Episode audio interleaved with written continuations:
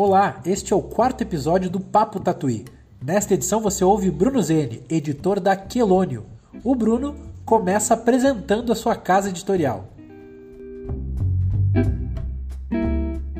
A gente faz basicamente literatura brasileira, né? literatura brasileira contemporânea. A maioria dos nossos livros, ou talvez a, a marca mais conhecida da Quelônio, é, ter, é ser uma editora artesanal, né? uma editora de livros de baixa tiragem, e a nossa marca mais forte é a tipografia, tipografia tradicional. O livro da Hilda é um bom exemplo. Né? A gente fez ele totalmente nas nossas oficinas gráficas, oficinas gráficas Quelônio, essa capa feita em tipos móveis, esses desenhos que tem aí dentro são desenhos da Hilda, feitos por ela e depois, claro, tratados e a gente mandou fazer, a Silvia Nastari que fez o projeto, mandou fazer clichês tipográficos dos desenhos da Hilda. Então, são, é o traço da Hilda, é, ela fez esses desenhos à margem do poema que ela escreveu, e aí a, a gente fez um tratamento de imagens e, e fez matrizes em clichê tipográfico. E aí o livro inteirinho, né, desde a impressão até a costura, a gente fez na Quelone, né? A gente tem pequeno parque gráfico, um parquinho gráfico.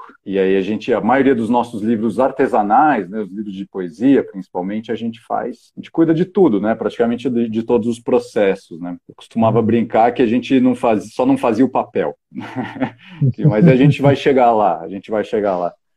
Indo para os tópicos, seu Bruno Zeni, que você propôs para a gente conversar hoje e que tem a ver com o que a gente já saiu aqui. Você está editando livros ou está brincando de massinha, hein? Que história é essa? Conta para a gente. Fazendo um pouco das duas coisas, porque é, uma das questões que afetou diretamente o trabalho da Quelônio é que a gente tem uma criança de cinco anos em casa, né? A Clara. Então eu e a Silvia, para quem não sabe, né, a Quelônio somos eu e a Silvia. A Silvia, minha esposa, e cuida da parte gráfica, faz a maioria dos nossos projetos. E quando começou a quarentena, é, a gente tomou essa decisão de sair da editora e trazer tudo para casa, para o nosso apartamento. E parou de. E a gente não tem mais o apoio da escola, né? Então a, a gente está com a, com a Clara 100% do tempo em casa, o que é, por um lado, é maravilhoso, ter criança em casa é uma alegria, é um aprendizado também, mas ao mesmo tempo torna, torna a nossa rotina uma loucura, né? Quer dizer, agora ela está vendo como treinar seu dragão, mas ao mesmo tempo, claro, a gente tem que fazer atividades da escola, está tendo aula de uma maneira. Ela ainda está no ensino é, infantil, né? Não, nem começou o fundamental ainda. E, e, trabalhar nesse, nessa loucura assim é complicado, né? Então a gente está tendo que se dividir. Então a brincadeira é um pouco essa, assim. Enquanto a gente brinca, um brinca de massinha, o outro faz livro. massinha e massinha e similares, né? Quer dizer, tem ela está numa fase assim de, claro, gosta muito de brincar de boneca, de, de brincar de, com os bichos dela e tal. E a gente fica inventando, né? Desenhos, desenhando. Está começando a se interessar pelo, pelas palavras, escrevendo o nome dela. Então, gosta bastante dos livros também. Mas também temos essa preocupação, assim, de não traumatizar ela, porque foi engraçado. Teve uma, uma coisa de um ano, mais ou menos, ela falou assim, papai, chega desse negócio de feira de livros. Então vamos ver quando é que a gente retoma as feiras também, né, João? Mas é isso, quer dizer, tem esse desafio aí, né? Um dos desafios é esse, essa nova, nova rotina, né? E a vida tá um pouco assim, né? É fim de semana, mas não é ao mesmo tempo, né? Eu acho que para todo mundo tem sido também um pouco uma adaptação, né? Que rotina é essa, assim? Eu tô tentando manter uma rotina de trabalho, tô continuo editando os livros, né? Então, brinquei aí nos nossos temas, né? A coisa da cozinha do editor, né? Que é um pouco a brincadeira uhum. da falar um pouco de como é isso, né? Os bastidores e tal, assim, porque você sabe, né, João? Você também edita, sabe como que é? A gente tem um trabalho que não aparece às vezes muito, né? É o trabalho de de, editar, que às vezes dá mais trabalho, às vezes dá menos. Dizer, mas tem um trabalho prévio aí, que é às vezes longo, né? Tem que ler, tem que trocar algumas impressões com, com o autor, autora, fazer sugestões, e, e às vezes, dependendo do tamanho do livro, da complexidade do livro, demanda muito tempo isso, né? E nesse, nessa rotina mais bagunçada, assim, estou é, editando vários livros ao mesmo tempo, porque alguns livros pararam, outros livros... Tem alguns autores que estão mais ansiosos, querem lançar, vamos lançar já e tal. E tem outros que não, que estão preferindo preferindo, vamos esperar um pouco, vamos ver se a gente consegue retomar algum tipo de evento presencial, né? Então brinquei que é a cozinha do editor, porque é, o meu primeiro escritório aqui na nova rotina foi na cozinha, né? E é um lugar que eu gosto, assim.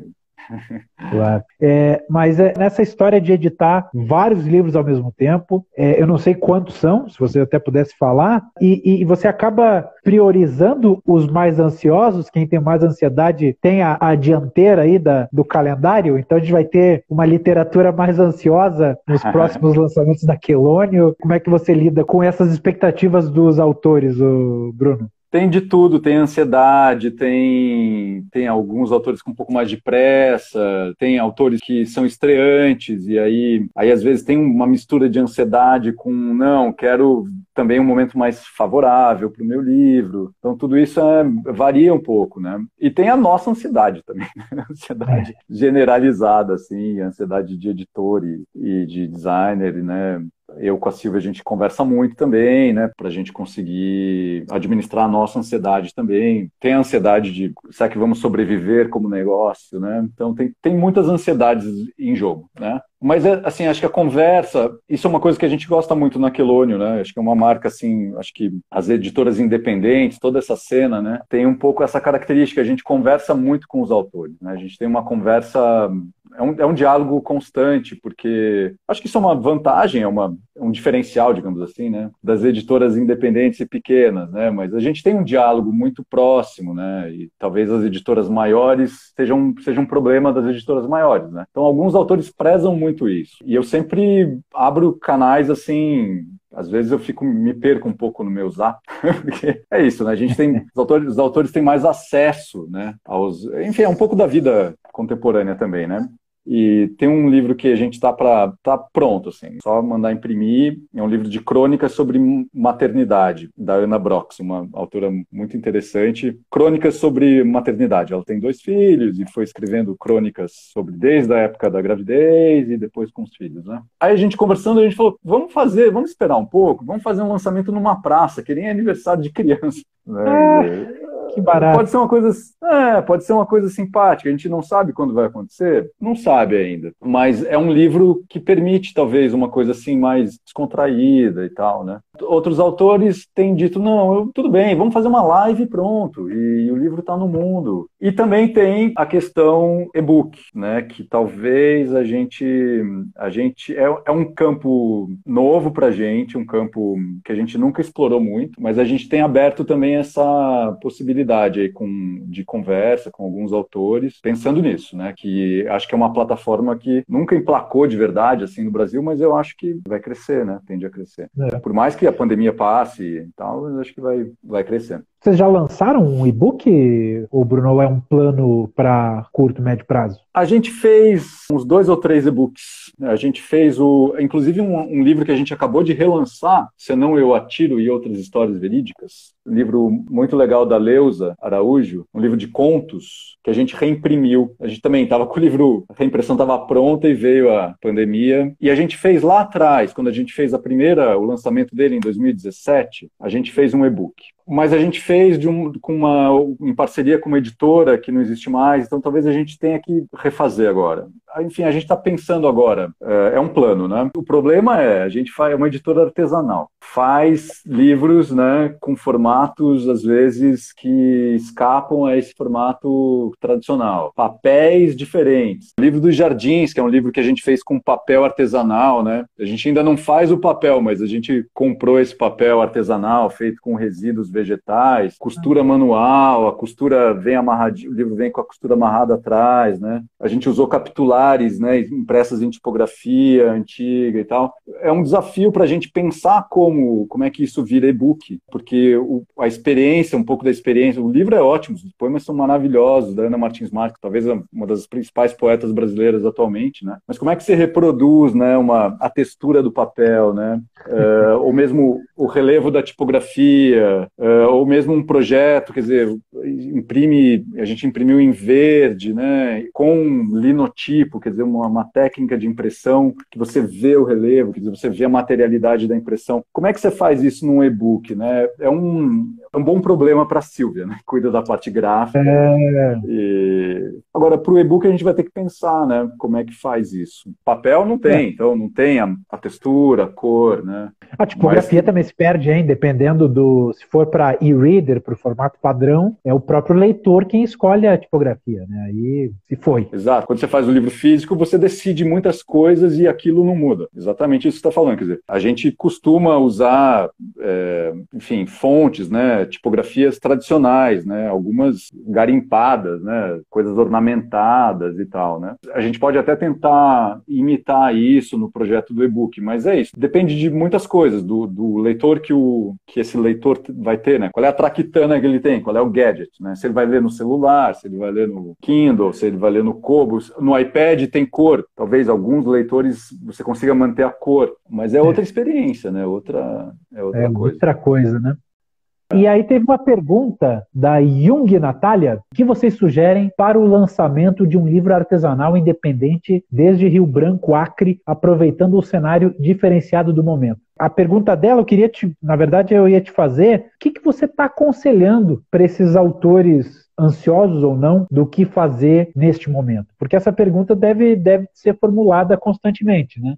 Eu adoraria te devolver essa pergunta, porque é a pergunta que está todo mundo se fazendo, né? Quem tem editora, quem trabalha com, com livro, eu acho que está todo mundo se perguntando um pouco, assim, porque a questão é que o lançamento, lançamento significa muitas coisas, né? O lançamento físico que a gente fazia, que assim é, você escolhe um lugar, você está com o livro pronto e as pessoas que conhecem o autor ou admiram o autor vão e compram, isso não dá para fazer por enquanto. Agora, o que fazer em lugar disso, né? É, mesmo a distribuição dos livros está dificultado. Assim, a gente tem privilegiado os nossos bons parceiros, né? Banca Tatuí, é, algumas livrarias legais que a gente gosta, confia, né? Quem é sério e quem, enfim, entende o nosso trabalho. Assim. Então a gente tem distribuído muito poucos livros. Então o que a gente tem feito é vender pelo nosso site. Então assim, de novo, mas eu acho que a questão é um pouco caso a caso, né?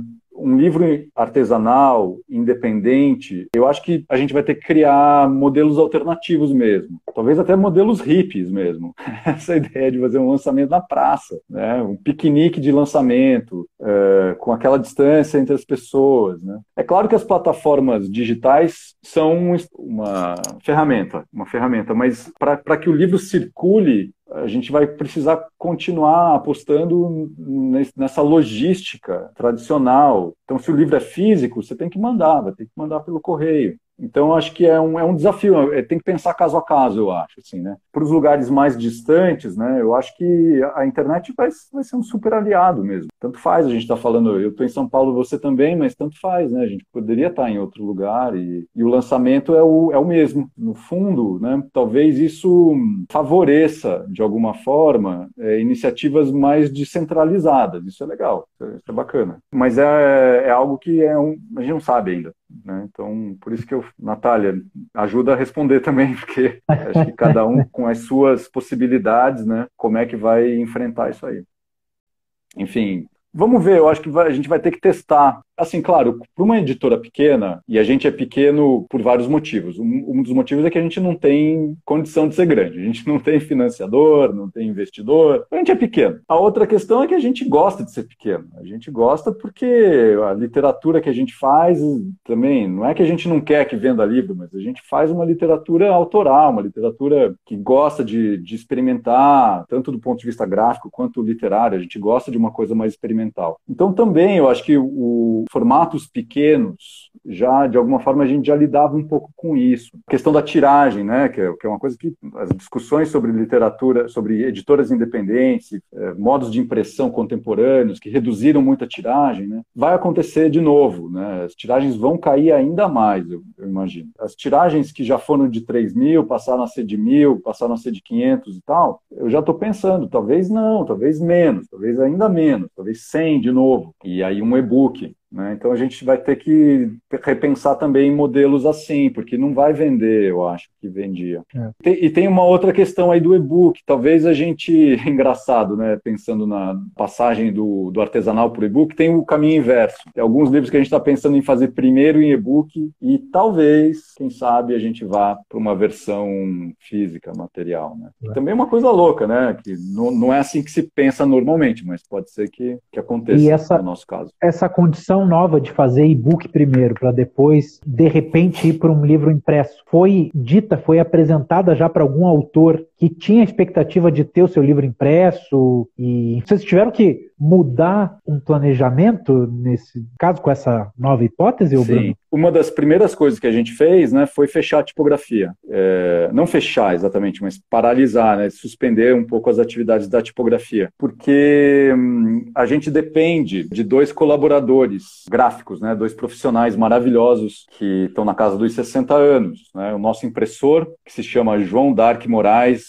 tipógrafo com 50 anos de profissão, começou com 14 anos. Nosso linotipista, né, que trabalha para a gente, trabalha para a oficina tipográfica, que é o Jorge Dimitrov Assis, um profissional excelente. Eles estão em casa, né? Então a gente parou temporariamente com a tipografia, não temos previsão de retomar a tipografia, infelizmente. Né? Talvez a gente faça é, alguns trabalhos menores, a Silvia está com vontade de fazer algumas capas, só as capas em tipografia. E aí é uma coisa que a gente já fez, imprime a capa na quelônio, na tipografia, e imprime o miolo, por exemplo, ou numa gráfica digital, ou numa gráfica um pouco mais de tiragem em offset, e aí faz o acabamento ou na quelônio ou, ou nessa gráfica contratada. É esse exemplo que eu acabei de dar, de começar pelo e-book e depois ir para o artesanal, a gente tem conversado, primeiro internamente, né? E aí a gente está pensando, por exemplo, uma coletânea de poemas que a gente ia fazer de uma residência chamada Corpo de Terra. A gente, a, a antologia está organizada, a gente ia fazer artesanal, a gente ia fazer com, uma, com papel artesanal, papel muito bonito, feito em Boiçucanga, onde foi a residência. E agora talvez a gente está conversando ainda, talvez faça então um e-book e depois do e-book a gente vá para artesanal. Então vai ser uma experiência interessante, né? Agora não é de todo impensável assim, né? E não é tão estranho porque um pouco da característica do nosso trabalho aqui na Quelônia é que a gente tem um trabalho artesanal com a tipografia tradicional, mas a maioria dos projetos, se não todos, quase todos os projetos, como é que a gente faz? A Silvia faz primeiro no InDesign. Ela faz um pré-projeto. É um trabalho duplo, quase, né? Trabalho de louco, assim, porque a Silvia faz o projeto, diagrama o livro inteiro, porque esse projeto, feito no InDesign, diagramado, ele, é, ele serve de base para o trabalho na tipografia. Então, a maioria dos livros que a gente faz na Quelônio, a gente tem um PDF InDesign numa versão anterior, e que aí chega na tipografia e, e, claro, ele é um pouco adaptado, algumas coisas mudam, não são as mesmas fontes, mas a gente tem, a Silvia tenta sempre simular. Então, talvez do InDesign para o e-book e depois para o artesanal seja um caminho um pouco sui generis,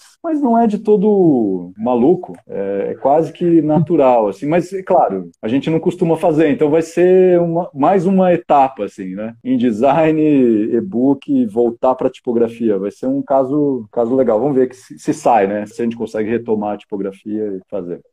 Essa novidade, esse movimento de considerar o e-book, de fazer do InDesign para artesanal para e-book ou do InDesign para e-book para artesanal, te empolga? te deixa feliz por ser uma, um novo problema a se resolver ou te deixa uh, nervoso, ressabiado? E eu estou fazendo essa pergunta, na verdade, baseado num, numa frase que você falou, não sei se foi talvez um ato falho ou coisa assim, que foi que você anda se perguntando se nós vamos sobreviver. E no caso dava para entender que era se a editora vai sobreviver, né? Então, enfim, queria, queria ver o teu, o teu sentimento diante dessa, dessa nova, desse novo contexto, tendo de fundo essa, essa pergunta, esse questionamento do vamos sobreviver, Bruno como um pouco como tudo na vida, é, me empolga e me, me deixa nervoso.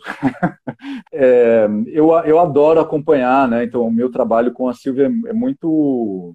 Além da gente ser casado, a gente convive de maneira integral, a gente também trabalha de uma maneira muito integrada. Então, acompanho sempre, a gente conversa muito sobre os projetos. Então, é um negócio que me fascina também. Eu, eu sou zero em infelizmente não aprendi assim a mexer ainda com design, sou ruim disso é sempre muito muito intenso, né? Esse, esse tipo de, de relação, né? Porque na, nas editoras mais tradicionais é tudo mais compartimentado. Você tem o seu trabalho, você é revisor de texto, preparador de texto, editor, você só faz isso. E numa editora pequena é, a gente faz um pouco de tudo, né? E aí eu acabo participando do, de todos esses processos. Então é algo que me, ao mesmo tempo me empolga, me fascina. Eu estou sempre dando palpite, às vezes dou uns palpites errados e tal. A Silvia conserta sempre. Mas enfim, é, é muito, é muito envolvido, a gente está sempre muito envolvido com todos os processos, né? Agora, quando eu falei dessa coisa de se, se a gente vai sobreviver ou não, é porque, é, enfim, a gente vive com um orçamento super justo, a gente não tem grana,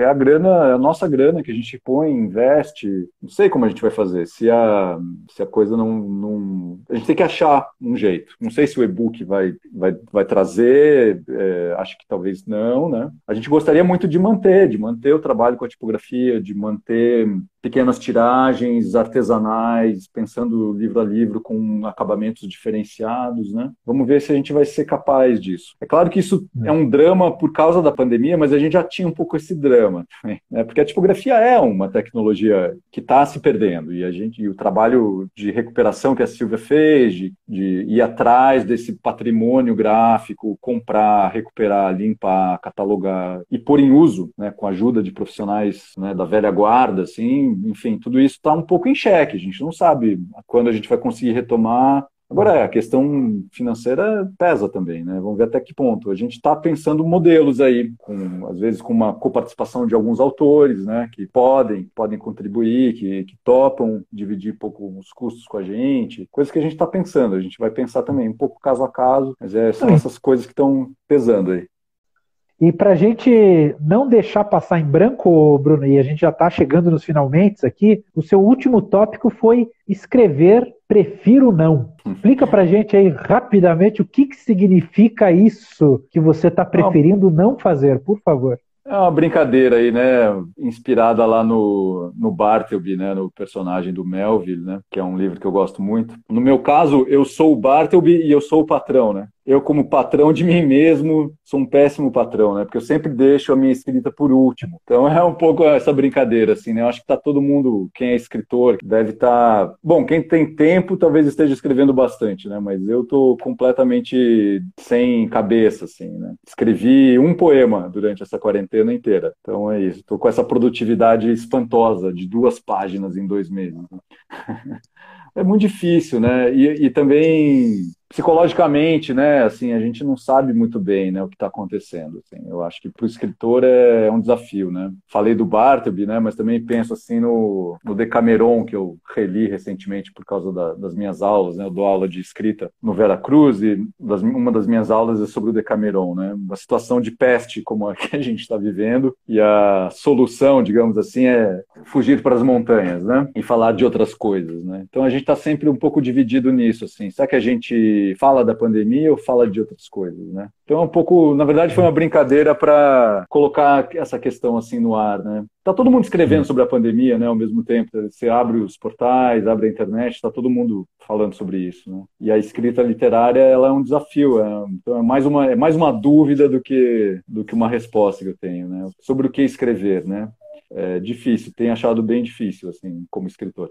É, só imagino. Sabe que eu, isso me lembrou uma resenha que eu escrevi há pouco tempo para a Folha, teve um parágrafo que falava assim: ah, como é estranho jogar tal jogo na pandemia e tal, que era aquele período de começo de pandemia, de começo de isolamento social. E aí, quando saiu o texto, eu já fiquei. Um amigo veio, veio me falar o que eu quis dizer com isso, por que, que é estranho? Porque, é claro, já se passaram esses, esses meses já, né? E a gente já está muito mais adaptado à questão, então não causa tanto estranhamento. Então, às vezes, a produção também, a, a pandemia tem fases, né? E às vezes escrever sobre a pandemia, colocar um elemento de pandemia, de começo de pandemia, é diferente de meio, fim, se é que a gente está no meio, no fim, né?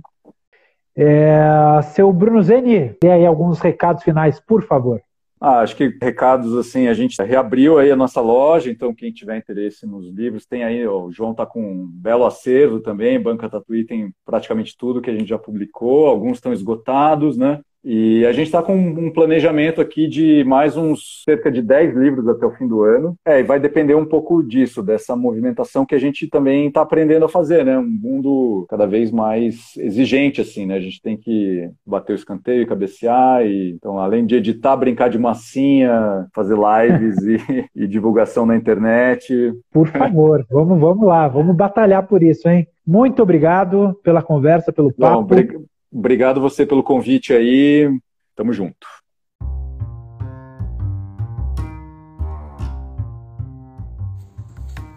E este foi o Papo Tatuí, cujo material original foi uma live de Instagram gravada em junho de 2020. Fortaleça o trabalho de artistas independentes como Bruno Zene. Conheça e apoie as publicações na Banca Tatuí. Eu sou João Varela, a edição é de Natália Esquiavon. Tchau, até a próxima!